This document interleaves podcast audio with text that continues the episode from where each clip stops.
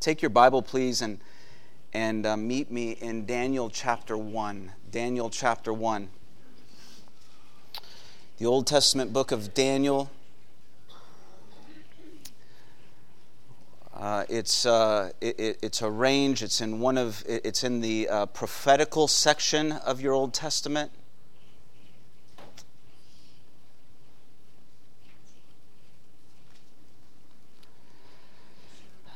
About 10 years ago, there was a story in the London Times that surprisingly made international news.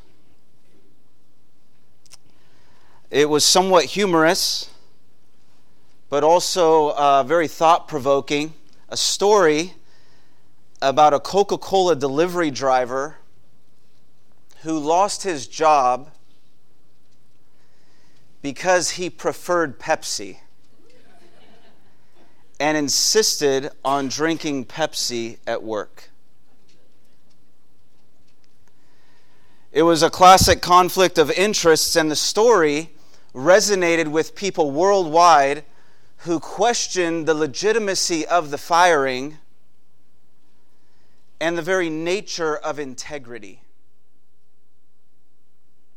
Today, we begin a brief uh, three part series on integrity because next month I'll be presenting the series in Africa before a group of uh, Zambian pastors as, uh, as I gather with them to consider the topic of pastoral integrity. But before shaping this series for them in their context, I want to run it by you so that we can consider our integrity, each one of us consider our own integrity and the level to which you view yourself as a person of integrity. I want you to be thinking about that today and through the course of this series. Do I view myself as a person of integrity and why? What makes me think that I am a person of integrity? Over these next three weeks, we'll explore what integrity is, who it's for, and why it matters. Now, think to yourself how do you define integrity? Just, just to yourself, if you can quickly come up with a, a one sentence definition, how do you define integrity? I'll give you a couple seconds. Here's how the Oxford, the new Oxford American Dictionary, provides these following uh, definitions. Three of them is number one, integrity is the quality of being honest and having strong moral principles. It is, it is moral uprightness. Number two, integrity is the state of being whole and undivided. And then number three, integrity is the condition of being unified, unimpaired, or sound in construction, like structural integrity.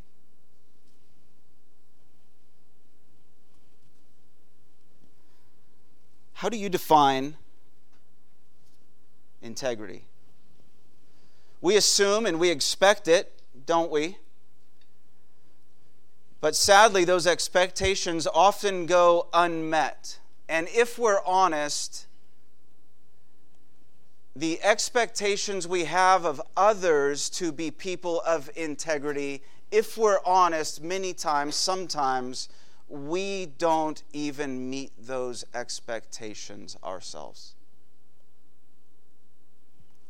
But integrity is essential to anyone wanting to follow God and, and make a, a meaningful difference in the world, as Daniel did in the days of Babylonian exile. Daniel was a man of integrity. In fact, it has been said that Daniel's name is synonymous with integrity. And from Daniel chapter 1, our text this morning, we learn that integrity means resolving to follow God always, whether in good times or bad. Let's read this together. Daniel chapter 1, I'll read the whole of the chapter, verses uh, 1 through 21.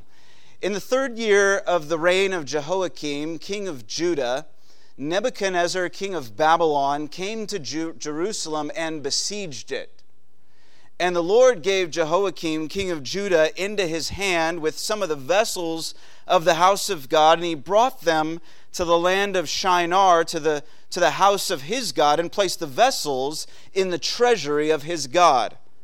Then the king commanded Ashpenaz, his chief eunuch, to bring some of the people of Israel, both of the royal family and of the nobility youths without blemish, of good appearance, and skillful in all wisdom, endowed with knowledge, understanding, learning, and competent to stand in the king's palace and to teach them the literature and language of the Chaldeans.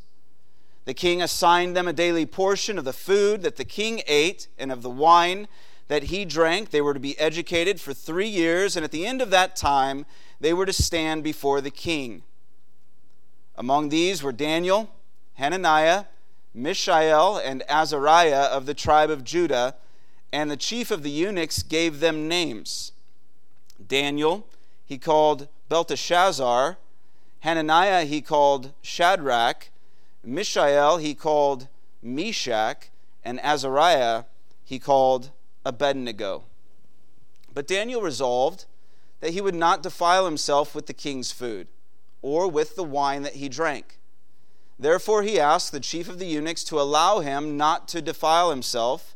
And God gave Daniel favor and compassion in the sight of the chief of the eunuchs. And the chief of the eunuchs said to Daniel, I fear my lord the king, who assigned your food and your drink. For why should he see that you were in worse condition than the youths who are of your own age? So so you would endanger my head with the king.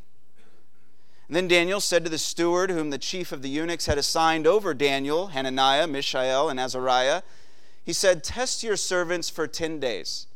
Let us be given vegetables to eat and water to drink, and then let our appearance and the appearance of the youths who eat the king's food be observed by you, and, and you deal with your servants according to what you see. So he listened to them in this matter and tested them for 10 days. At the end of 10 days, it was seen that they were better in appearance and fatter in flesh than all the youths who ate the king's food. So the steward took away their food and the wine they were to drink and gave them vegetables. Now, as for these four youths, God gave them learning and skill in all literature and wisdom, and Daniel had understanding in all visions and dreams. At the end of the time, when the king had commanded that they should be brought in, the chief of the eunuchs brought them in before Nebuchadnezzar. And the king spoke with them, and among all of them none was found like Daniel, Hananiah, Mishael, and Azariah. Therefore they stood before the king. And in every matter of wisdom and understanding about which the king inquired of them, he found them ten times better than all the magicians and enchanters that were in all of his kingdom. And Daniel was there until the first year of King Cyrus. Let's pray. God, we want to thank you for our time this morning. Thank you for the gift of, of the church. Thank you for this wonderful privilege and opportunity we have again today to gather together in your name in this place to declare your worth and your goodness and kindness toward us, to receive what you have for us even today. Your grace just continues to pour out upon our lives. We're so thankful for this. Thank you for the moments we've been able to celebrate this morning as a church, just these seasons in life. Thank you for the story we're able to hear, uh, tell and hear this morning, uh, this, this testimony of your work in in a person's life in such an obvious way that you broke through those walls. The walls that we so often try to put between us and you, and by your love and by your grace, you broke through them and you brought a person to yourself. We pray that you would do that in each of our lives and that today we would receive life, all of the life that you have for us. Teach us now from your word, from the example of your servant Daniel, and, and help us, God, to, to follow along his path. To the name and glory of Jesus, we pray. Amen. Amen. The book of Daniel is uh, it's set in a world of dramatic change. Babylon had become the dominant force, and King Nebuchadnezzar was enthroned above all earthly rivals. With his decisive victory over the uh, uh, Assyrian Egyptian alliance at the Battle of Carchemish in early summer of 605 BC, he advanced into the southern kingdom of Judah within two short months. The capital city of Jerusalem was besieged, and the temple of God uh, that iconic center of Hebrew worship and community was plundered. The temple vessels uh, that had been dedicated to God were removed and offered to Babylonian gods instead. The exile of God's people had begun, and they abruptly found themselves living in a, in a vastly different world with a vastly different worldview. Uh, honestly, not, not unlike our world today. Unlike the Assyrians before them, Babylonian strategy was to assimilate their foreign captives into their culture rather than expel or enslave them. Their thought was that by submersing the foreigners into their belief system and way of life, they would effectively become Babylonians within a generation or two. And in verses 3 through 7, we observe some of the specific tactics Nebuchadnezzar employed. First, notice the selection process. Those whom the king targeted. Verse 3 says uh, Then the king commanded Ashpenaz uh, his chief eunuch to bring some of the people of Israel, both of the royal family and of the nobility. You know, with subsequent invasions, nearly all of the uh, Israelites would be exiled, but initially, only the best of the best were targeted. The influential leaders, the, the young leaders who showed great promise, they were to be physically attractive. They were to be youths of good appearance because it seems that Nebuchadnezzar understood what, what we know today, what is commonly uh, uh, used today, that, that the power, the persuasive power of appearances. They were to be intelligent uh, skillful in all wisdom, endowed with knowledge, understanding, learning. They were, they were only those, only those who were, who were fit for royal service were chosen. They were to be without blemish and competent to stand in the king's palace. They were the, they were the cream of the crop. They were the best of the best. If Nebuchadnezzar could win the, the young leaders of the Hebrew world, those Jews, those whom the Jews already recognized and already admired, if, if Nebuchadnezzar could win them, then certainly he'd win the rest. After selecting such people, he, he separated them from their familiar surroundings. He brought them from Jerusalem, which they knew, to Babylon, which they didn't. Uh, somewhere between 800 to 1,000 miles stood between Jerusalem and Babylon, depending on which route you took. Imagine the trek across the Arabian desert as, as the exiles processed what was happening. What would become of those left back at home? What awaited them as they journeyed onward? Imagine the impressive display upon entering the Babylonian capital. I mean, at that time, the hub of world power.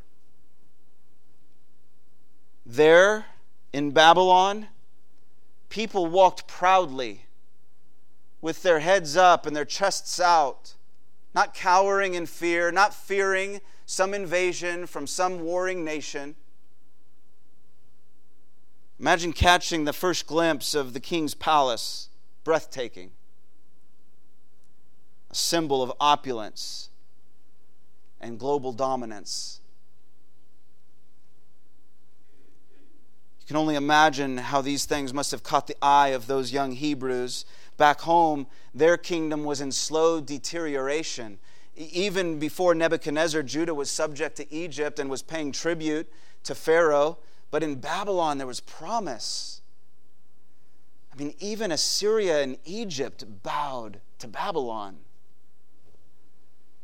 By separating the exiles from their home and introducing them to new surroundings, the, the Babylonians began to erase traditional Jewish, Jewish belief and replace, replace it with something new, something enticing. Once selected and separated, the youths were schooled in the Royal Academy to teach them the literature and language of the Chaldeans. They were to be educated for three years, we're told, before standing before the king for evaluation. And this was the very reason they were chosen to hold seats of authority within the kingdom. So, for three years, uh, they were to study the languages of the day, Aramaic and ancient Akkadian. They were to become fluent in Chaldean speech. For three years, they were to study uh, Chaldean literature and, and learn Babylonian culture and customs. And the implied promise was just very simple you study well, study well, and you will stand with the king. These exiles who had nothing back home, at least nothing in terms of power or influence, they could have everything in Babylon. Such seduction was powerful. Not only could they earn the right to stand with the king, they were also allowed to taste the privileges of royalty while they studied. Verse 5 says the king assigned them a daily portion of the food he ate and the wine he drank. Nebuchadnezzar, of course, he ate and drank whatever he wanted from the finest foods and wines uh, the young Hebrews had never tasted such things, but now they could literally eat like kings. The very food from the king's table was provided for them each day. You can imagine the allurement, right? I mean, especially for young people. It's as if the king was saying, Hey, listen, we're not here to hurt you, we're not here to harm you in any way. In fact, with us, you'll enjoy a life of luxury you never thought possible.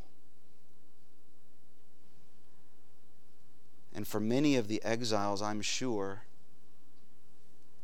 it probably seemed that Nebuchadnezzar could offer them much more in Babylon than God ever did back home. And finally, the indoctrination culminates with the changing of their names in verses 6 and 7. Their selfhood, their identity. The name Daniel means God is my judge. But he was now to be called Belteshazzar, an apparent reference to the pagan god Bel. Yahweh, or Hananiah, means Yahweh is gracious but he was renamed Shadrach, which means at the command of Aku, which, uh, who was the Babylonian moon god. Han, uh, Mishael means who is like God, but he became Meshach or who is like Aku. Azariah means Yahweh is my helper. But now he was called Abednego, meaning servant of Nego, likely referring to the Babylonian god of wisdom. So each of the four names, you'll notice, each of the four Hebrew names directly referenced God, while each of the new names invoked names of pagan gods. Not by accident. Day after day, these exiles, young and impressionable, were called by their new names. How long before they would begin to adopt them as their own?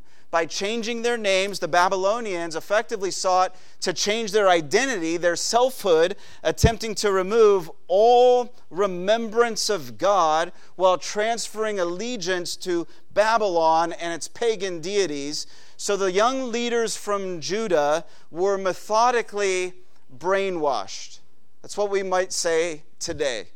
They were specifically selected they were then separated from their homeland. They were schooled in Chaldean language and literature. They were seduced by the allurement of power and prestige, and their selfhood, their very selfhood, was under attack. Even their names were changed to reflect a Babylonian identity. And the question before us today is what does integrity look like in a world like that?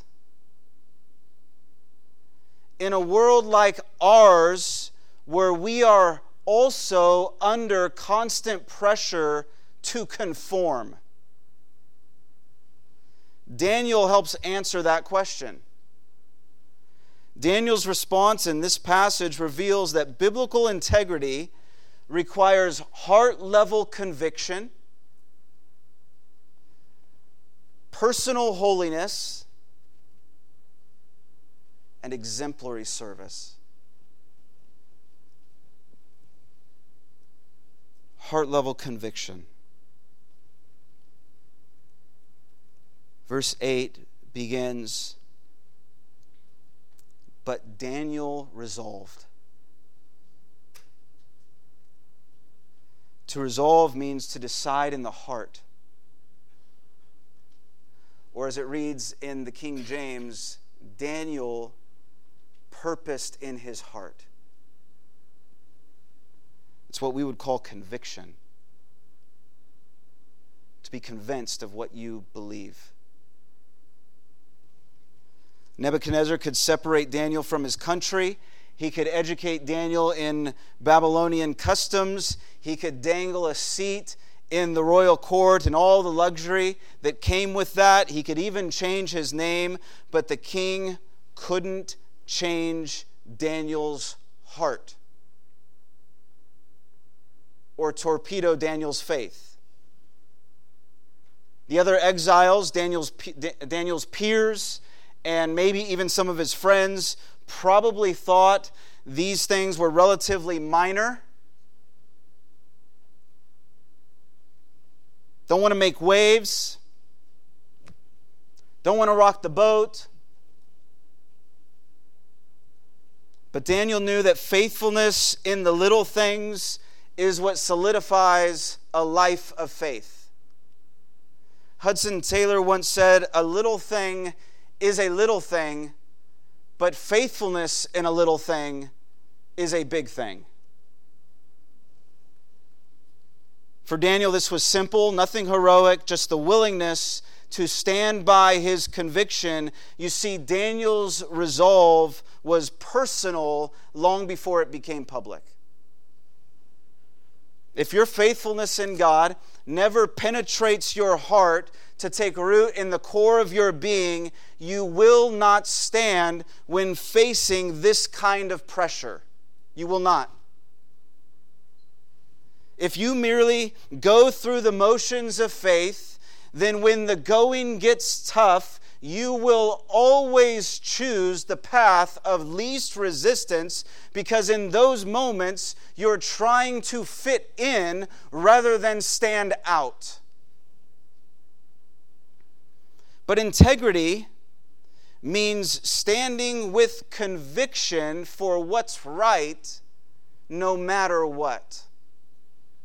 Many of you know the story of uh, Eric Liddell. You're familiar with this story? The Olympic sprinter from Scotland who was known as the Flying Scotsman. The dude was fast. He's made famous, of course, by the award winning movie Chariots of Fire.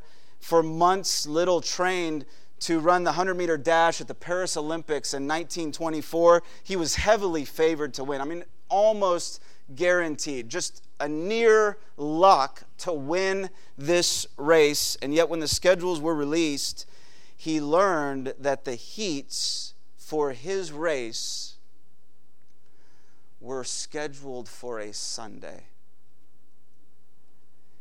And because Sunday is the Lord's day, and because he held the conviction to not run on Sundays, he withdrew from the race. People were stunned. Many people called him a fool, including those who had previously praised him. But he stood firm. And seeing that he wouldn't budge, yet knowing how popular he was, the Olympic Committee urged him to run the 400 meters instead, a race he'd never considered seriously, but one that was scheduled for a weekday and therefore wouldn't compromise his conviction. So he decided to give it a go, and despite very little training at that distance, he went on to win gold and set a world record in that event. But Olympic glory isn't what drove him. What drove Eric Liddell was his faith in the Lord and his uncompromising spirit. I think as Daniel thought about his situation, he realized that it wasn't about Babylonian privilege, it wasn't about Nebuchadnezzar or the Babylonian people. It wasn't about the other exiles, what they were doing, how they were responding. This was about him and God. It was about standing before God with conviction, even if it meant standing alone. He stood with conviction. Secondly, he stood with conviction in the pursuit of holiness. Again, verse 8 Daniel resolved that he would not defile himself with the king's food or with the wine that he drank. Now, why this? Was it a matter of Jew, uh, Jewish dietary law that the food was ceremonially unclean? No, because wine was not prohibited under the law. And later in chapter 10, the text suggests that Daniel ate wine or ate meat and drank wine uh, with, a, with a completely clear conscience. Was it a matter of not eating food that had been offered to idols? I doubt it. Because if that was the case, then presumably the vegetables would have been off, limit as, off limits as well. Did Daniel do this for health reasons? Probably not. It's an odd time to go vegan. And again, later, he ate meat and drank wine without issue. So, what was it?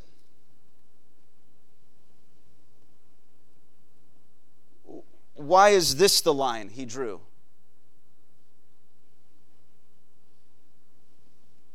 I think it was a matter of loyalty and consecration to God.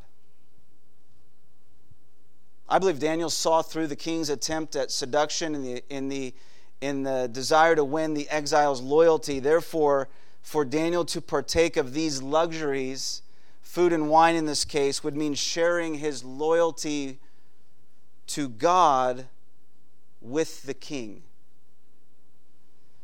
For Daniel, there was no compromise in attending the Chaldean University. His studies would serve him well and, and even enhance his understanding of the culture in which he now lived. And there was no compromise in being given a new name. The Babylonians could call him whatever they wanted. He knew who he was before God. But if he were to take the king's food and, and wine, especially in these early stages, it might appear to the Babylonians and to the other exiles that his loyalties were compromised. And you see, Daniel wasn't looking to pick a fight here, he was just pledging his highest loyalty to God by consecrating himself in this way. Holiness.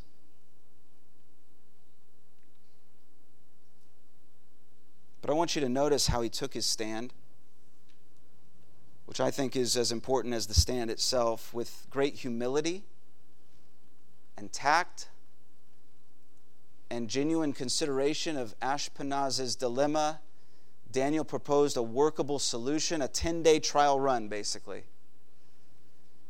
And he also took full responsibility for his own actions.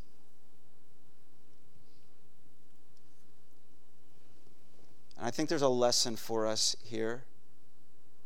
Because, loved ones, we need to remember that pursuing holiness means owning your own consecration to God.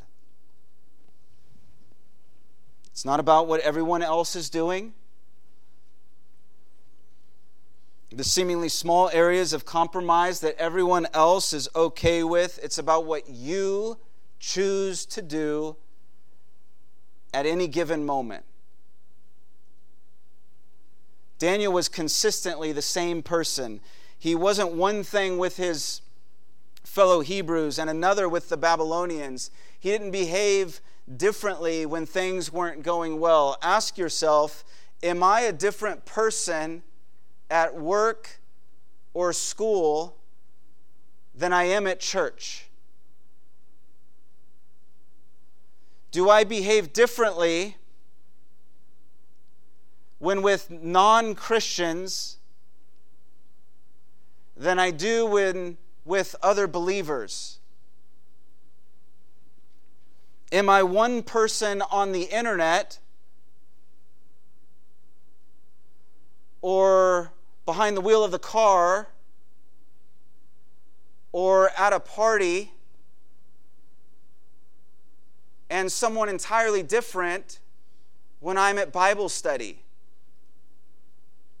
or a prayer meeting.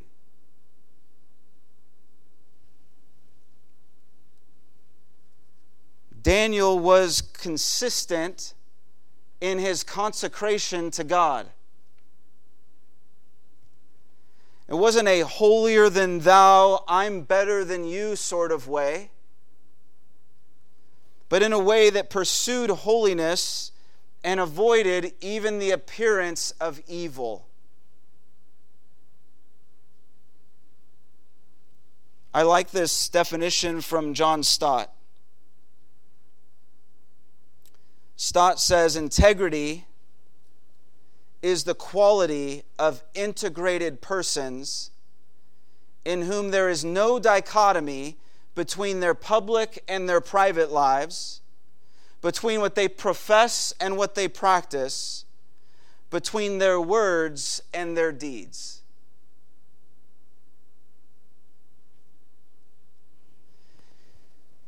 If you've ever watched a TV show or a movie, I know you have, where the audio doesn't match the movements on screen, or where the words being spoken don't match the lips and mouth of the person speaking.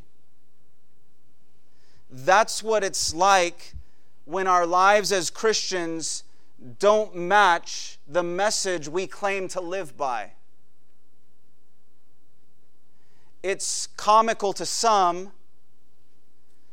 but irritating to others. After all, the greatest indictment against the church is the hypocrisy of her members.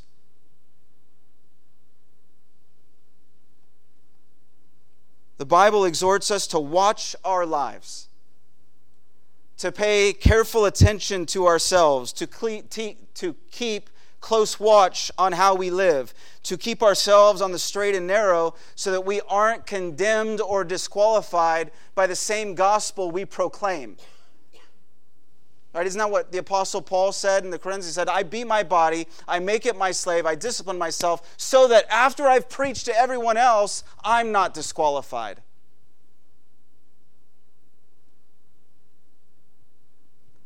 By resolving to not defile himself, Daniel's integrity revealed an underlying pursuit of holiness that characterized his life.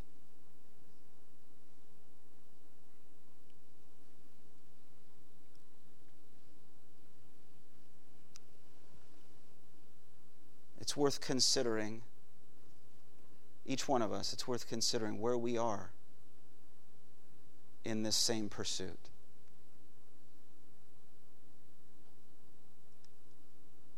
Verses 17 through 21 tell the rest of the story, the outcome of this episode. For three years, Daniel and his three friends attended Nebuchadnezzar's academy, and they graduated at the top of their class. When the time had come, they were brought before the king, and among all the exiles, none was found.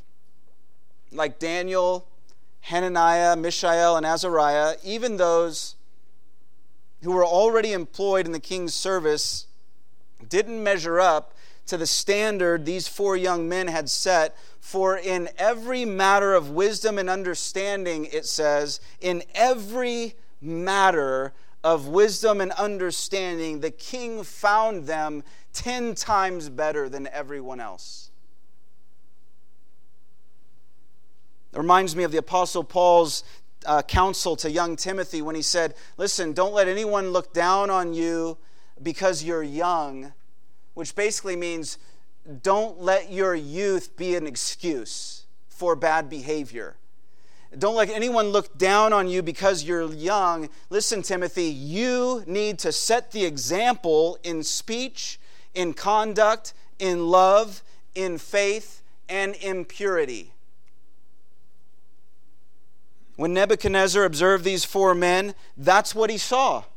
He saw men who, who not only set an example, but set the standard by which everyone else is compared. And Daniel, according to verse 21, uh, I love this, this sentence here. Daniel remained in service to the kings of Babylon until the Medes and Persians came into power, which occurred in 539 BC under King Cyrus, which means, church, that Daniel served Babylon so well for over 60 years that every successive king, from Nebuchadnezzar to Nabonidus to Belshazzar, wanted Daniel in his court. I need Daniel by my side. In other words, Daniel's character, his integrity, was characterized by exceptional service. You see that? Exceptional service. Is it your practice to serve others exceptionally well, even when they don't believe or behave as you'd like? You understand that's the, that's the, the, the position he was in. How do you respond to others who don't share your worldview? Will you still serve them? Or is your reflex response one of syncretism, separatism, or what I call supplantism. Syncretism means to walk in sync with the culture, to go with the flow, as many of the exiled youths did in Babylon. But the Christian life, you know, is not intended to sync with secular society. We are to be in the world, but not of the world. On the opposite end of the spectrum is separatism. Separatism means to separate from those who don't share your beliefs. Separatists disengage. Usually, usually, they disengage in fear of contamination. And they lose sight of Christ's call, his command to go into all the world and make disciples. The third common response is what I call supplantism, meaning that, that rather than syncing with or separating from the world, we try to overthrow and supplant it by force.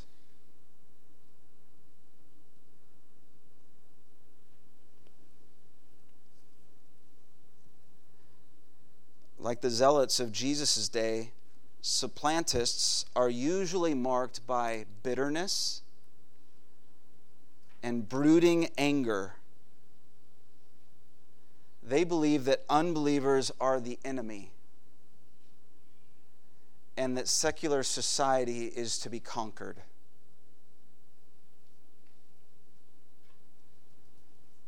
Daniel teaches another way. He did not rise in forceful opposition against Babylon, nor did he withdraw from Babylon, nor did he walk in sync with Babylon. Instead, amazingly, he served Babylon by faith in God. And notice, it wasn't with the bare minimum. He gave them the best he had. He served them exceptionally. He trusted God in Babylon and therefore served the Babylonians well because that's where God had placed him. Do you realize that wherever you go and in whatever you do, how you handle the small and even irritating things how you respond to people of all kinds difficult people, awkward people, people who don't believe like you, argumentative people, contentious people. How you respond to people of all kinds, how you communicate, the words you use, the emails you send, the texts you send.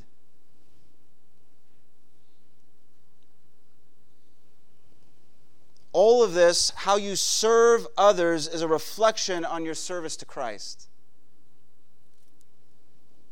In fact, Colossians chapter 3 says, Whatever you do, work heartily, whatever you do, whatever you do, work heartily as for the Lord and not for men. And then, just to clarify any ambiguity, uh, Paul says, You are serving Jesus.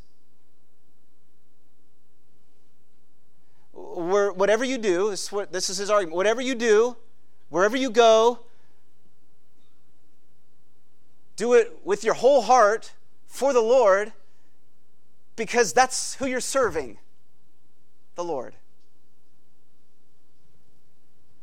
So, how does integrity, or what does integrity look like? For Daniel, it meant standing with conviction, it meant pursuing personal holiness, and it meant serving with excellence wherever God places you. Now, I have one more small section, one more final thought I want to share with you. And I know we're going a little bit over, but I think just like God prepared Eric Liddell to, for a distance he wasn't used to, and found gold in that distance, I think there's gold if we give another 10 or 15 minutes to this passage. See what I did there?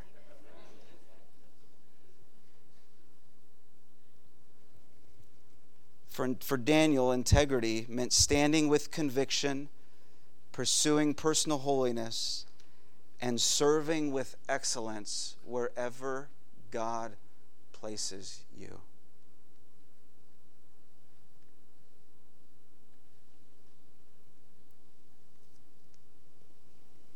Which is another point to be made that it was God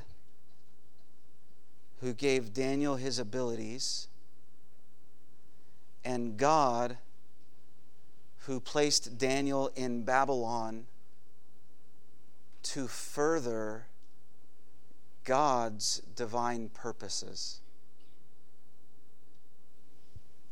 Ultimately, the story of Daniel is about God.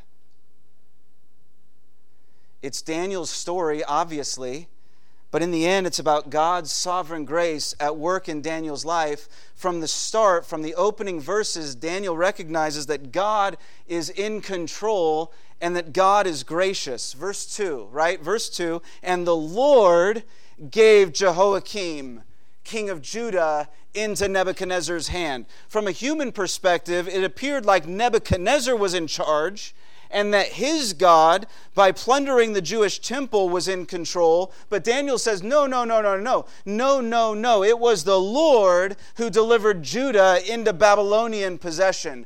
God was in control. God was at work. God was working his purposes to perfection, even using wicked nations to accomplish his desired end. Though it appear, though it may appear otherwise at times, God is working all things for the good of those who love him and are called by him. Daniel understood that God reigned over Babylon just as much as he reigned over Judah. Verse 9 And God gave Daniel favor and compassion in the sight of the chief of the eunuchs I think when he recounted that scene, Daniel just knew, he knew that it, there was only by God's grace that Ashpenaz was sympathetic toward him and his request to not defile himself. Uh, he knew that God had gone before Daniel and was working in Ashpenaz's heart in such a way that, that this chief of the eunuchs actually began to feel for Daniel. One gets the sense that Ashpenaz genuinely cared for Daniel's situation, and all of this because God gave Daniel favor in his eyes. It was all grace. Verse 17. As for these four youths, God gave them learning and skill. God did it. God gave them learning and skill. And Daniel had understanding in all visions and dreams. So let me ask you what do you have that you have not been given? Sure, maybe you've worked hard. Many of you, I assume we, we work hard You've earned money, enough money to purchase this or that, but where did the ability to work come from? Where did the skill and strength by which you do your work come from? Where did the opportunities to work come from? Who opened those doors at just the right time so that you could meet just the right individual? God. Just as God gave them favor with the Babylonians and gave them learning and skill with which to do their jobs to such a high standard, so has God been gracious with you. My barber, some of you know him. My barber is a perfect illustration of this. He's a Christian brother. He truly believes that God, he truly believes that God called him to cut hair. He's an Armenian man. And from his early 20s, he trained under a master barber in Armenia. In 1996, he came to America to make a better life for his family back home. He had only 200 US dollars in his pocket and didn't know a word of English. Now, nearly 25 years later, he's brought over his wife, and together they are raising four children. He finally, after so many lab- laborious years, he finally was able to bring over his mom his oldest daughter is graduating from UCLA this month. He put her through college. And he still sends whatever he can to his extended family back home. I've seen, I've been with this man for about 20 years now, and I kid you not, every time I sit in his chair, he reminds me that it is all from God. His ability to cut hair is from God. His ability to know how to cut different heads of hair is from God. The ability in the fingers to hold the scissors and combs and brushes and snip, snips, it's all from God.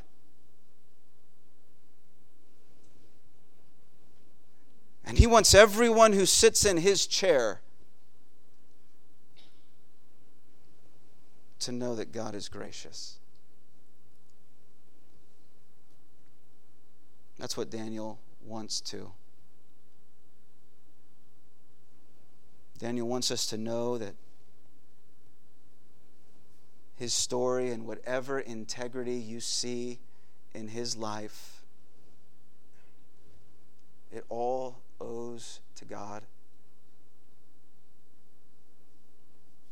and to God's sovereign grace.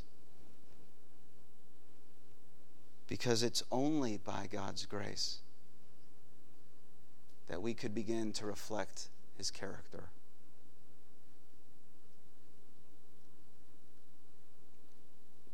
Integrity is resolving to follow God always,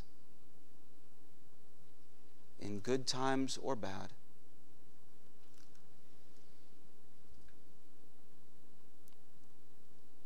At a time when his country was overtaken by wicked men and all hope appeared lost, Daniel remained faithful to the Lord.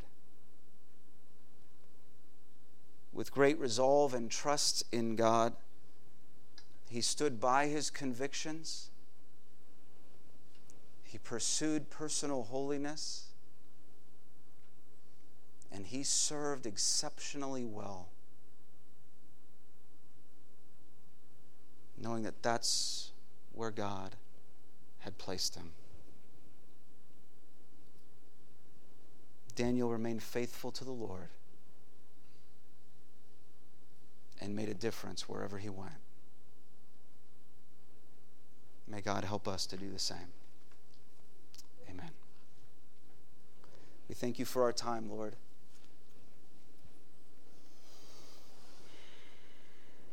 Please continue to impress these things upon our hearts for my own life and for these, my brothers and sisters.